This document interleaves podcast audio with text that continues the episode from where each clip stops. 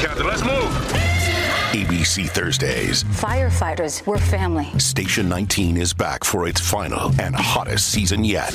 The subject has explosive chemicals. Get down! With fiery romances. You're the love of my life. And Andy is finally in charge. I'm going to be the best damn captain the station has ever seen. Station nineteen, all new Thursdays, ten nine Central on A B C and stream on Hulu. That's Kincaid and Breckenridge on News Talk seven seventy. If you missed today's show, boy, oh boy, did you miss a lot. You missed a conversation with none other than Canada's own Eugene Levy. Yes, and after we were done speaking with Earl Camembert, we spoke to uh, uh, an author who's written a book about David Bowie in the wake of the tragic passing of the rock music icon. Listen to us weekday mornings nine thirty to twelve thirty on News Talk seven seventy. Hey, welcome back. I'm Roger. It's Rob. Two boys living the Alberta dream. Anytime now, Alberta dream. Anytime now. Um, we are ma- trying to make a connection here with Eugene Levy, who is the star of many, many, many, many, many T V programs, including a lot of episodes of S C T V, but also Schitt's Creek, which is back on uh, C B C, I guess, uh, beginning tomorrow. tomorrow. Yeah, yeah, tomorrow night. Season two. Um, oh, there he is. Let's just dive right in. He doesn't need an introduction or a preamble. Is Eugene Levy, for crying out loud. Well, my goodness, we could go on and on. It would be a very lengthy introduction if we wanted it to be, but um, as you say. All right, the man who should be on the uh, twenty dollar bill, Eugene Levy, joins us now. Welcome to the program, Eugene. How are you? We're, we're splendid. No, we're great. It's great to have you here. Good. Nice to be had. Let's. Uh, Rob and I were trying to figure out what the best strategy for the Eugene Levy interview is going to be, and we determined let's talk about Schitt's Creek. Uh, and the fact it's back on C B C tomorrow, the success of the program, and then it'll totally veer off into, like, the history of comedy with Eugene Levy. Is that okay with you? Wow. Let's go. Well, season I two. I like this ride. Season two. All right, so season two kicks off tomorrow night. Correct. Tomorrow night. Tomorrow night, nine o'clock, C B C. That's the plug. And very exciting. Well, it is, obviously. And, and you look, I mean, people love this show. This is getting a critical acclaim. It's building quite a following. Obviously, you know, when, when it first debuted and when people first heard about the show, a lot of people got hung up on the name, right? Yep. What's the story behind the name well, of the show?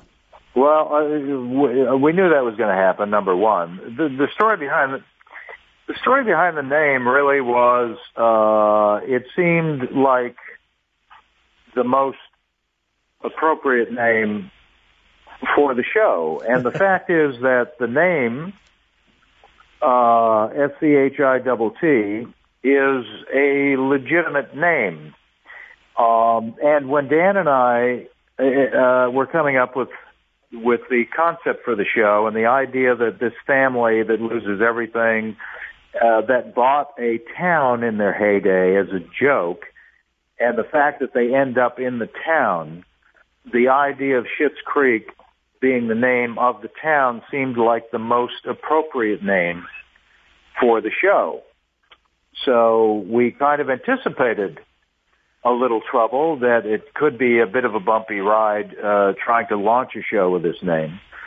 But the fact is, and the big biggest selling point for us, for C B C certainly, was the fact that, you know, it is a real surname. And... you know, there's no reason in the world that you should not be able to call a show that or show the name of the show on the air uh, because it is somebody's name. Yeah, I think that I can't remember if our radio station had trouble playing the commercial or not, and then well, came to the same determination. Yeah, no, I think yeah. radio definitely had a problem because you, can't uh, see it, right? you know we had heard we had heard from the beginning that it was going to be a major problem on radio, and quite honestly.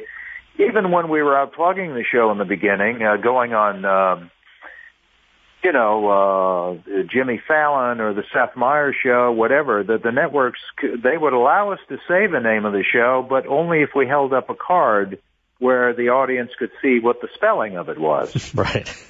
And now, oddly enough, um, the name of the show is just the name of the show. When people talk about Schitt's Creek, they're really talking about just the name of the show, and we really expected that to happen, that after the titillation factor kind of wore off, um, that people would just accept that this is the name of the show, and that's what it is. How did you decide where Schitt's Creek was going to be? It's uh, it, it's good. What is it called? It's in it's in Ontario where you guys shoot, right? Uh, where we shoot is in uh, yes, good. Well, here's another name, Goodwood. Goodwood.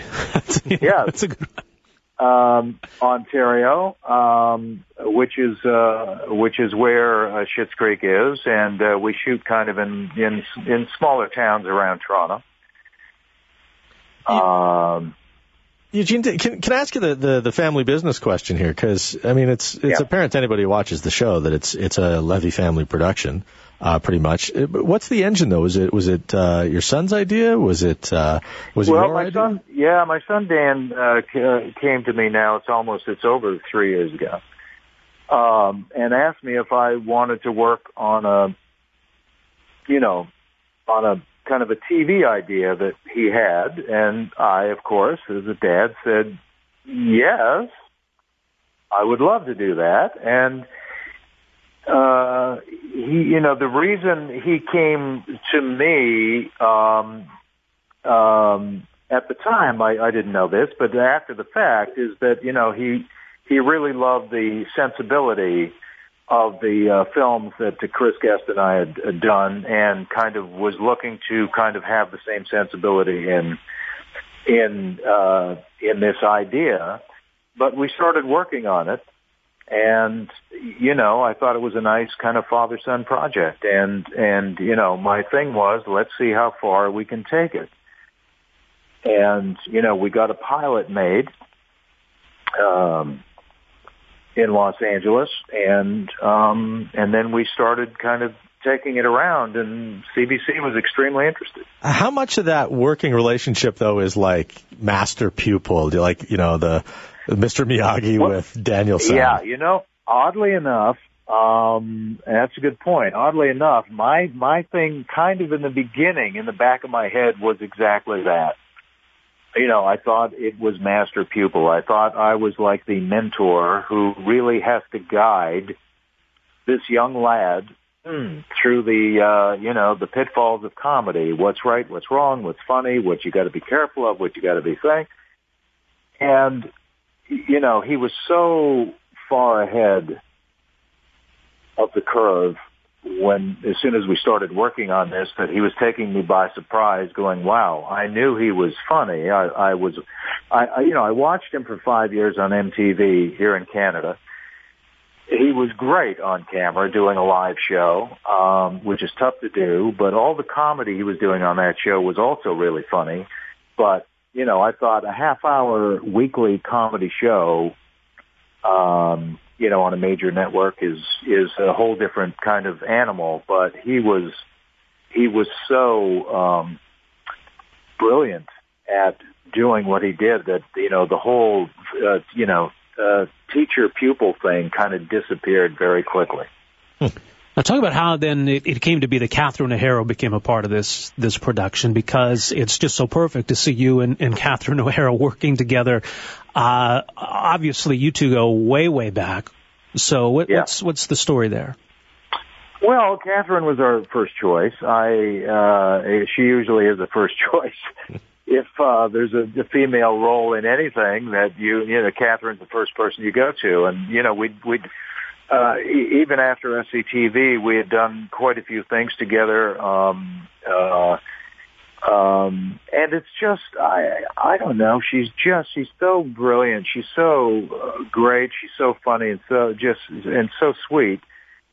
It's, it's always just kind of a joyous experience to do anything with, uh, um, with Catherine O'Hara. So she was our first choice, and, and the toughest thing for us was, would she commit to doing a television series, um, because that was the toughest thing. It's, you know, she's very particular about what she does, and um, her family is very important to her, and she usually doesn't want to be involved in long-term affairs.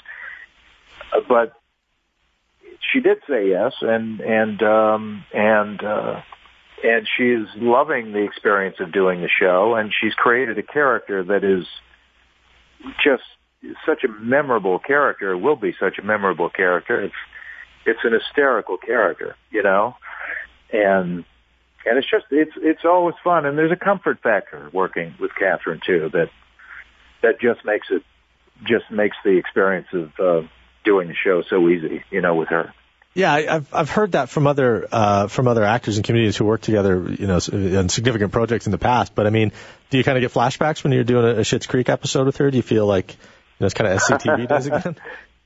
I I well, you know, I always think back. You know, there's a lot. There, there's kind of weird things going through my head now that you mention it. Uh, when I'm doing this show, on the one hand, uh, being on the set with Catherine every day is, I always kind of have these little flashes going off, going, boy, it's been a long time that I've been working with Catherine. It just, uh, you know, it feels like yesterday we're on, we're we're back doing S C T V. You know, I get that familiar feeling, and and, and on the other side, I'm looking at my two kids, saying, I can't believe my kids are now working in a scene with Catherine O'Hara and holding their own very well.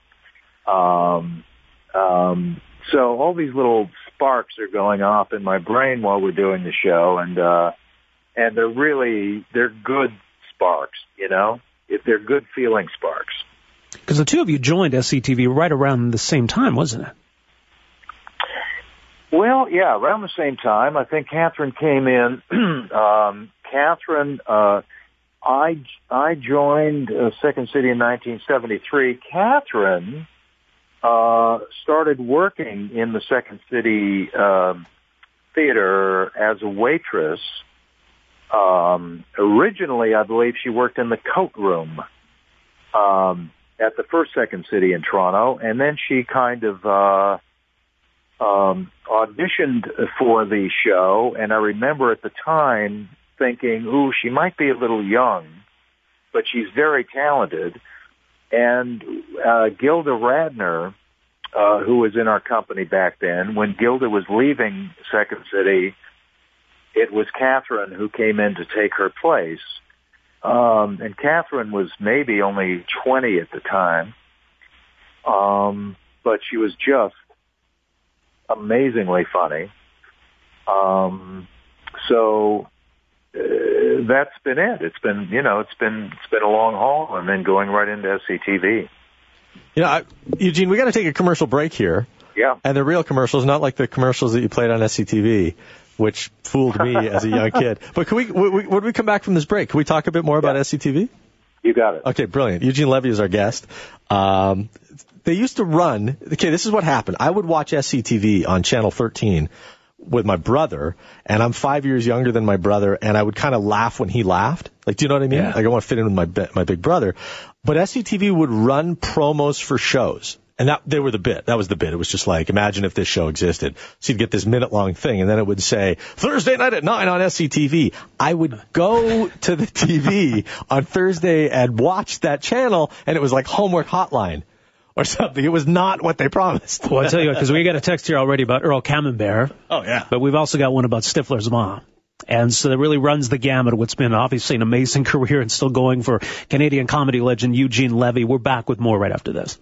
Oh, more David Bowie for you. Yes, oh, rebel, rebel. Uh, David Bowie passed away tragically. We're talking about uh, funny things with Eugene Levy. I tried to make that segue as awkward as possible. I didn't know how to do it. Good job. My goodness. Um, Eugene Levy. Uh, okay.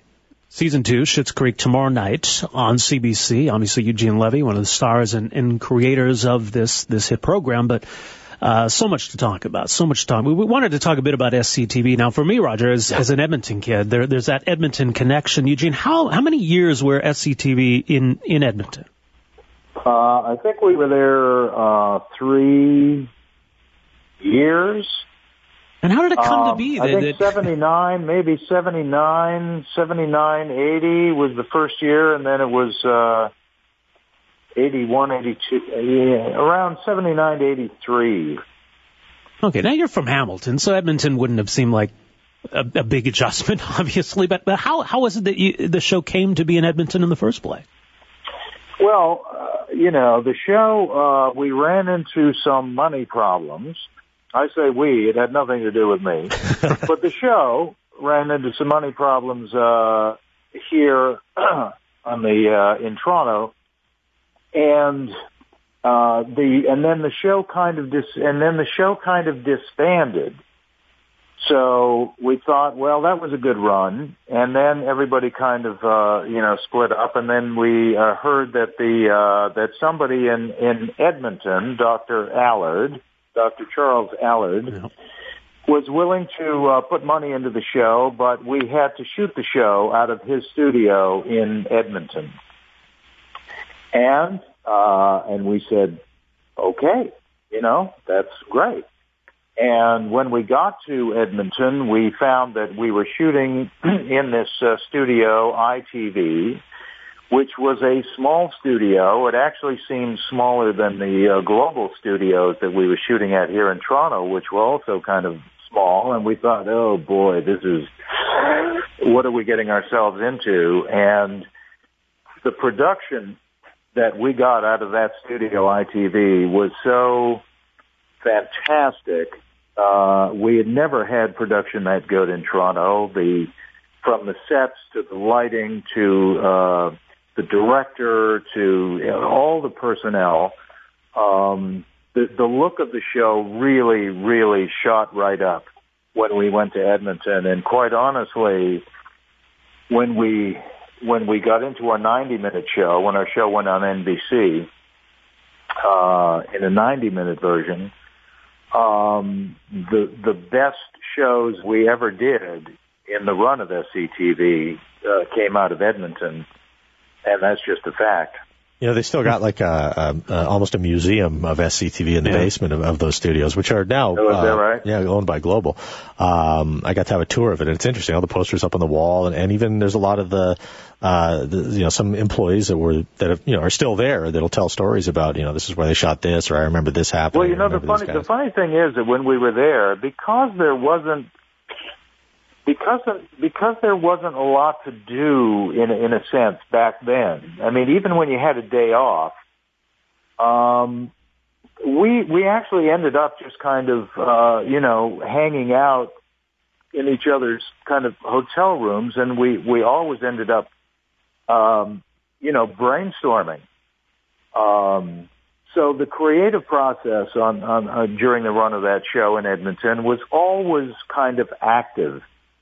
Um, and, uh, it's, it, it was, it was a, it was really creatively percolating, you know, back then. And, you know, the shows, it, it is true. The, uh, the best shows we ever did were the, uh, uh, the years we were there, you know, because there just seemed to be very few kind of distractions. And, right. uh, there was just, uh, I don't know, it all, it all seemed to work.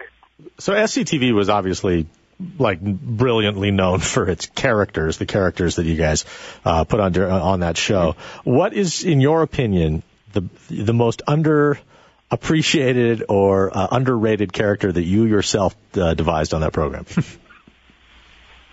The most underrated character. Oh, I'm, I'm asking it because I'm like, surely there's something that you thought this is just the greatest thing, and it, like. Somebody missed it, and it, I don't know. Well, in, I, I, I honestly, I'm trying to think, an underrated character. If the character actually, if I thought a character was underrated, it, that character was only done once. Right. I mean, it, it you know, I, I remember writing uh, this uh, this thing called Days of the Week, which was a kind of a soap opera. Yeah. Um, and I wrote a character for myself. Uh, Doctor Sabian, who worked with John Candy's character, who was Doctor William Wainwright on that show, and um, it it became uh, I, I was almost like Doctor Wainwright's straight man. Um, it it was a character that was uh, really so looked very much like I did back then. Um, and, you know, as a character actor, we loved to put on wigs and mustaches and, you know, hats, anything that kind of made us look like we didn't actually look like. But this one character was kind of exactly the way I looked at the time. And I realized I was too insecure to, be playing this character without anything to hide behind uh, in terms of makeup. So I, uh, and I was working with John, who was so funny as his character, Doctor William Wainwright, um, that I, I literally just kind of became a straight man to him, and then eventually started writing myself out of the soap opera because I felt that character couldn't possibly compete with the other characters in the soap. Right.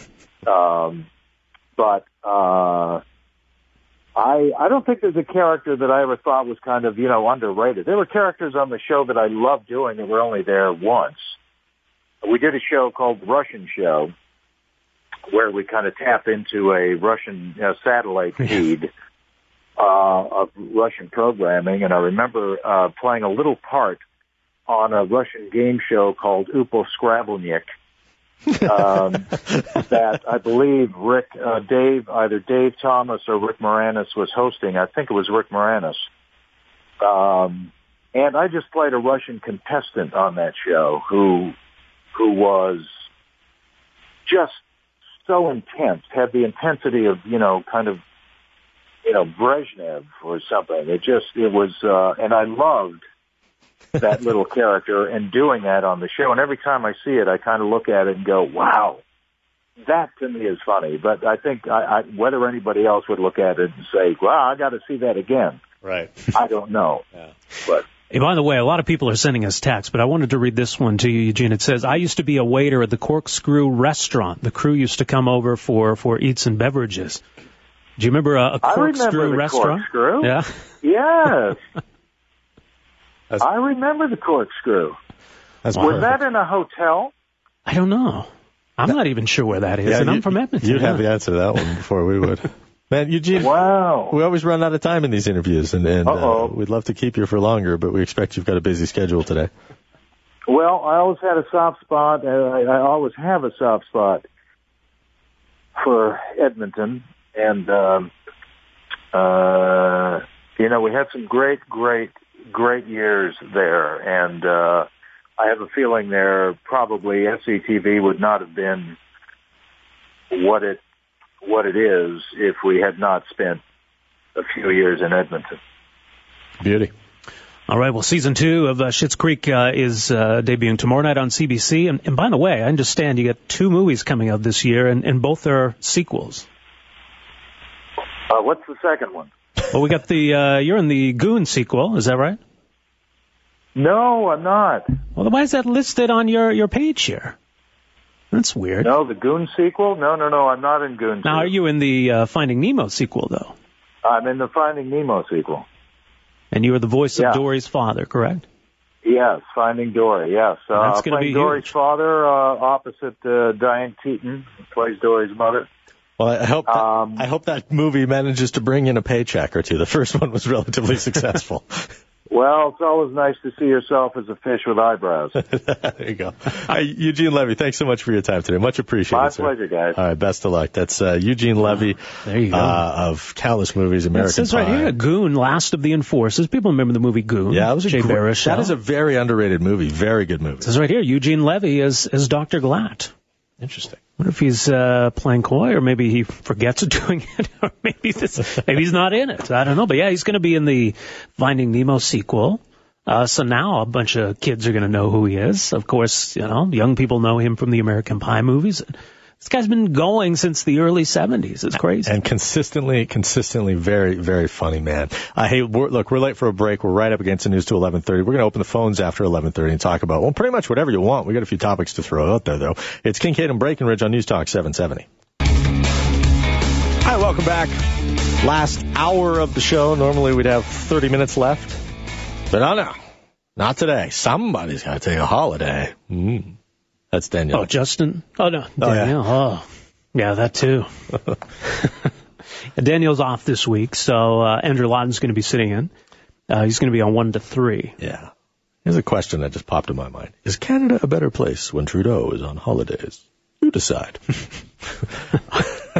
Hey, by the way, and I like this text. Yeah. Um, just a quick note on that. Get over it, people. He's the prime minister of our country and should be allowed to travel with his family. Full disclosure, I didn't vote for him, and I think he's the worst thing to happen to Canada since his dad.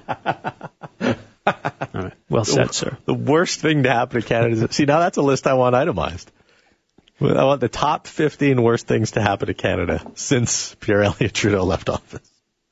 Well, Domino's Pizza would have to be on that list, right? I think it's very high up on it, the list by, uh, if you ask residents yeah, we'll, of Inglewood. We'll today. talk about that later in the hour. People in Inglewood, and I get that they love their neighborhood, appreciate their neighborhood, want to maintain the character of their neighborhood, but they're becoming snobs in the process.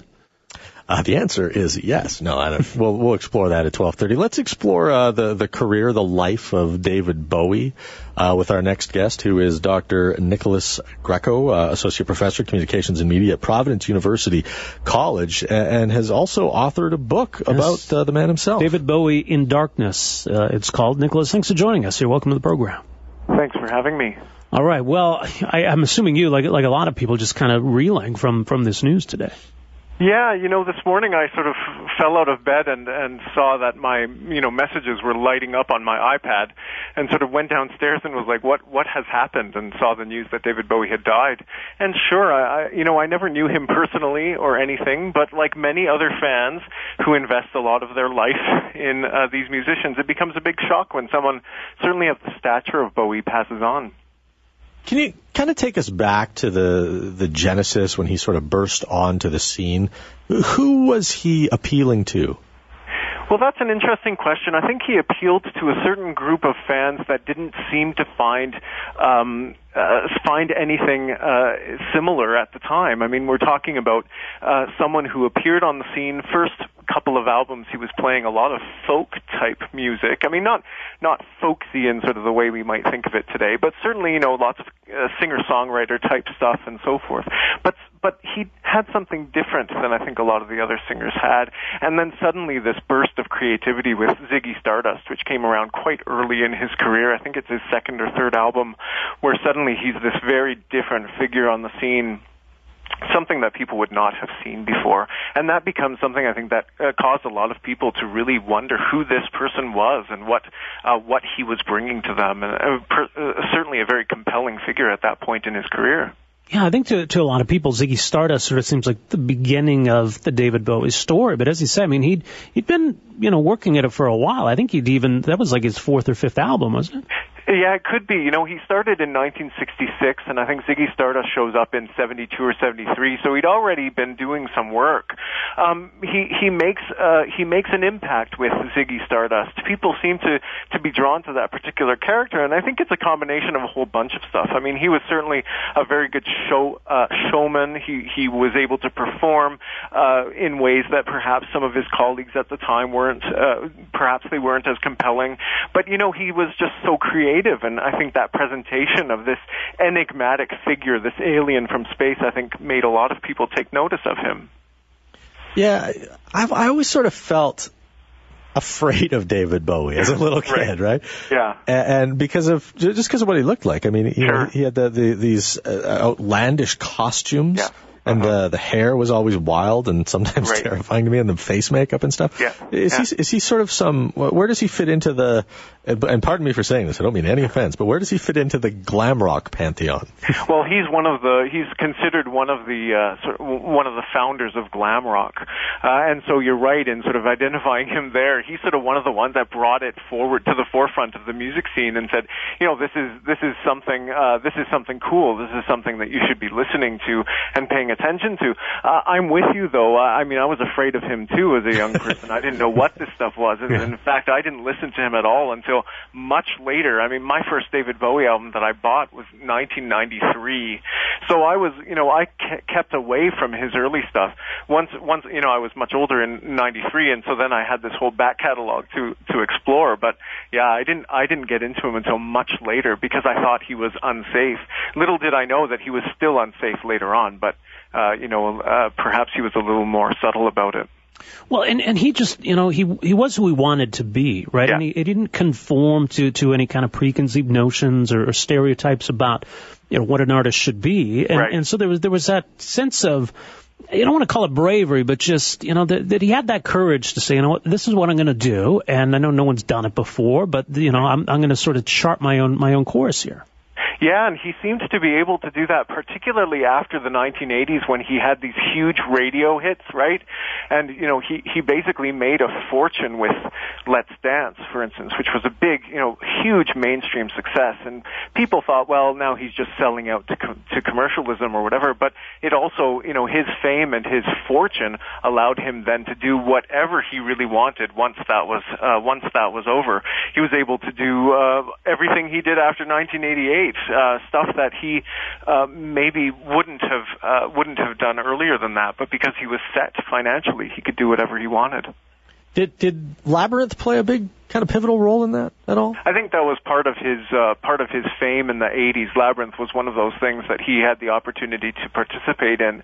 I think it was part of that Uh, grand um, celebrity, if you will, that he had in the in the eighties. Uh, suddenly, he's uh, he's a what was he? The Goblin King, I think, in that movie. And so we have yet another side of the David Bowie persona for for, for us to come to, to to be compelled to. Um, so I think lots of people, lots of children, certainly young people, uh, attach themselves onto this uh, this this fellow who who just looks so otherworldly. Just another guise that uh, that he put himself in. Yeah, I made it through that movie by having a crush on Jennifer Connelly, which still lingers today. Yeah, yeah, it still lingers. Yeah. I can un- understand that. Now, in terms though, of, of how he approached his own masculinity, right? Yeah. And and certainly I think a lot of people are focusing on that side of him, how we, again, getting to those, those stereotypes and how he sure. sort of blew through those and just kind of redefined what it meant to be that that kind of a figure. Yeah, exactly. You know, I think that's, and that's maybe why Ziggy Stardust was so compelling to a certain group of people. It was suddenly an, uh, it was an example of masculinity that didn't seem to fit into what we knew before that. Suddenly you've got a, a man, he's obviously a man, but he's wearing makeup and his hair is done up and, and so forth. But this sort of thing continues throughout his career. You know, in the eighties and even later on as he, as he gets a little older, he becomes a kind of icon of fashion, you know, somebody that, that is just so, um, so cool, we need to dress like Bowie. I mean, he's an arbiter of taste almost. Um, you know, this is the, this is the kind of stuff, you can still be a man or be very masculine and be all of these things. He certainly makes problematic some of these stereotypes, some of the masculine stereotypes that we hold as a society and as a culture. And so in that way, I think he did quite a bit for, um, for society to sort of push and challenge that there are different ways to present ourselves to the world. Yeah, I, I think one of the odd things I notice, you know, particularly in retrospect, is that some of the most uh, maybe avant-garde, like runway model type, supermodel types of the eighties, uh, did in fact mimic his style too, and, and get, you know, outrageous with the hair and the makeup and stuff like that. So it's almost as though while he was pushing this boundary toward of, of masculinity, it was femininity that adopted it or accepted it. Oh, for sure, yeah. I, yeah. I think you're right. I think it just it really just makes problematic some of the some of the sort of dichotomies that we set up about masculine and feminine. He he sort of sat in the middle. It's not that he negated any of these. He didn't erase the notion of masculinity, but he certainly makes it problematic and shows us perhaps that there's another way to go about presenting ourselves, and that was probably a very compelling model for many people who didn't seem to fit into the sort of strict strict categories that we might have or as, as society might have. Here was another way to go. You know, some of the the bigger bands uh, that came out of America in the eighties um, would have probably taken a few cues out of out of David Bowie as far as presentation goes. Not maybe not necessarily musically, but do we see, you know, the the, the thread of David Bowie running through the tapestry of bands like Bon Jovi and Poison and Van Halen and, you know, a lot and Rat, like a lot of the hair metal bands that came out of L A? Yeah, I think so. Isn't it interesting that a lot of those hair bands, uh, you know, you, you might look back at them and say these are the pinnacle of masculine music, right? You know, right. The, the yeah, idea of exactly. sort of. Uh, You know, this rock music that is manly rock music. There's another term for it that some scholars use, but I won't use it on the air. uh, but but uh, there there is this idea, and I think that they they uh, play with that a little bit because, yeah, perhaps they were looking at David Bowie, but there's this pr- presentation of themselves really made up like women, uh, uh, but this is sort of the manliest of music. It's That's just a very interesting problem, if you will, uh, and, uh, you know, maybe they were doing something uh, because Bowie did it first, and so they were able to do that. Uh, you know, we don't hear much within, at least in, in academic circles, we don't hear much about the trailblazing that a lot of the hair metal or glam metal bands uh, made, but I, I think we can't discount that either. You know, I think to a lot of people, and when, when they think of David Bowie, they'll think of yeah. Ziggy Stardust and the seventies David yeah. Bowie, or the new wave eighties David Bowie, but I know you've written a lot about Um, you know, the nineties David Bowie and, and yeah. his ninety-five album. So where did his career go? How did he remain relevant once his career got into, you know, into the nineties?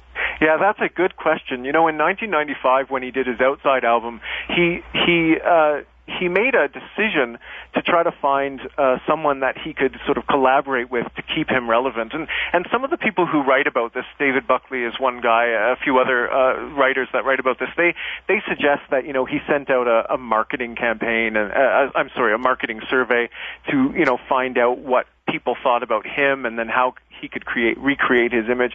That's quite possible that he did all of that, but on the public side of things, he basically, he went on tour with Nine Inch Nails. And this is a sort of a, a radical change of his audience. You know, the, the Bowie audience and the Nine Inch Nails audience really were not the same people at the time. Um, but he somehow got that audience uh, to come to his shows. And sure, there was a lot of controversy. Some Bowie fans wouldn't come in until late so that they'd miss the Nine Inch Nails stuff, and the Nails fans would leave before Bowie started. But I think that's one of the ways that he be- that he sort of kept his relevance up, was by sort of doing these uh, these elaborate stage shows with bands like Nine Inch Nails, and then moving into other genres that perhaps were uh, younger genres. In ninety-seven, he did sort of a, a jungle or drum and bass album with Earthling and and so forth. So by changing his musical style and changing who he hung around with, he kept being relevant to very large groups of people. Yeah, and you're talking about relevance to the fan base, but what about relevance to his fellow musicians? Uh, I mentioned earlier uh, a couple of bands, one that Nirvana uh, did, The Man Who Sold the World, uh, on yeah. their M T V uh, Unplugged special, and I also uh, posited that uh, we may not have Marilyn Manson if we had no David Bowie. Right. I think you're right. Uh, you know, it's funny with um, with the Nirvana track, uh, I remember reading about people uh, listening to Bowie present The Man Who Sold the World live in concert around that same time, and people saying, boy, I love it that Bowie's covered Nirvana. Right. uh, right? You know, uh, I think it's simply the, the notion, you know, Bowie is it was ubiquitous, is ubiquitous. He's everywhere. His music is everywhere, and it's almost impossible for uh, a musician of any level of seriousness to not encounter any of his music. And so it's it's not surprising that a band like Nirvana or some of these other bands might pick up on that and sort of say, you know, this is the music that becomes a kind of fabric underneath the music that we're making ourselves. And so, you know, Nirvana pays tribute to that by playing uh, by playing the song and, and covering that track. I think it's it's um, I think Bowie is sort of that underpinning. He's been around for so long, and he's been so influential that new bands can't help but uh, but um, uh, admire him. Yeah, you know, and we, he had, in fact, just an album come out last week. Uh, how much of this, you know, when when we look at his body of work and, and the albums he's putting putting up more recently, is this someone who was still, you know, as committed to his craft as he once was? Is he st- is he was he cashing in on kind of the, his reputation still at that point? Where's where's that later work going to fit in? Yeah, you know, I don't think he was cashing in on, on his reputation, and that's all. The last couple of albums, and I say that because in two thousand four, uh, I think two thousand three, he put out Reality, uh, which was uh, the last album before a large a long break, and he uh, he on tour he had some health problems, and then he sort of got out of the public eye completely, and for almost a ten year span he didn't do anything. Uh, he he performed, I think last time he performed live was two thousand six, uh, and then he showed up in two thousand thirteen with an album called The Next Day, and that was very critically acclaimed, songs that pushed the envelope of of his previous work. It was new stuff, innovative material that, you know, lots of people sort of listened to it and said, this is crazy, this is really neat stuff. Uh, and then the next, uh, I'm sorry, then uh, Black Star comes out only a few days ago. And I was telling, uh, talking to my f- friends today, and I said, what? What happened? He's dead now? The album came out on Friday. Could they have held on to it in order to, I mean, that's the cynic, right? Holding right. on to it in order for him to die so that he'll make a lot of money. I don't think that's what happened. I think this is the perfect kind of statement from David Bowie at the end of his life. It's it's not just resting on his laurels. This is, you know, a relatively short album, forty minutes, which is standard, but it's, you know, comprised of seven tracks that challenge you from start to finish. It is David Bowie, unmistakably, but it's challenging stuff. So I don't think he was resting on his laurels at all. I think he was certainly pushing the envelope about uh, what he can do and what kind of artistic expression uh, he wanted to make at the very end of his life. And I find that particularly fascinating today, especially. Yeah, yeah. No kidding. What's his legacy then? I mean, besides all the music that, that he's left us, what sort of uh, imprint has he has he put on the way that, that music is created and, and consumed? Yeah, well, you, you mentioned it earlier about, uh, you know, the, the, he provides for us a different model of masculinity. He challenges the uh, sort of gender associations that we have, the ways that we present ourselves. He also challenges what it is to be a celebrity, you know, to be out there in front of everybody, but also to be uh, quite private. Uh, so that's an interesting sort of tension, to be in the spotlight, but purposefully out of it as well. I think he, he is an example of that.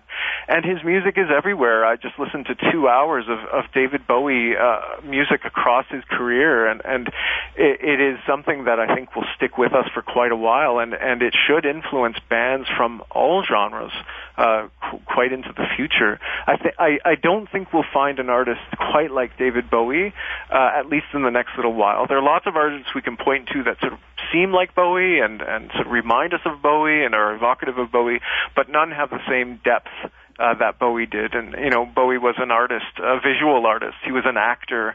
Um, he uh, was uh, even involved in fashion and, and things like that. So it's just very interesting. He's a figure that will be missed, I think, for quite a while. Oh, absolutely. Well, again, that book is called David Bowie in Darkness. Uh, Nicholas, thanks so much for joining us here today. Appreciate yep. it.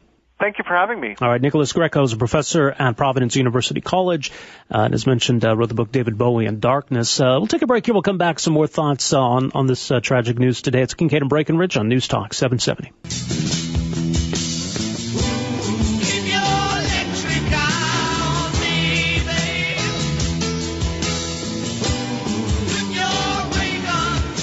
That's funny, Rogers. My nine-year-old son could tell you what song that is.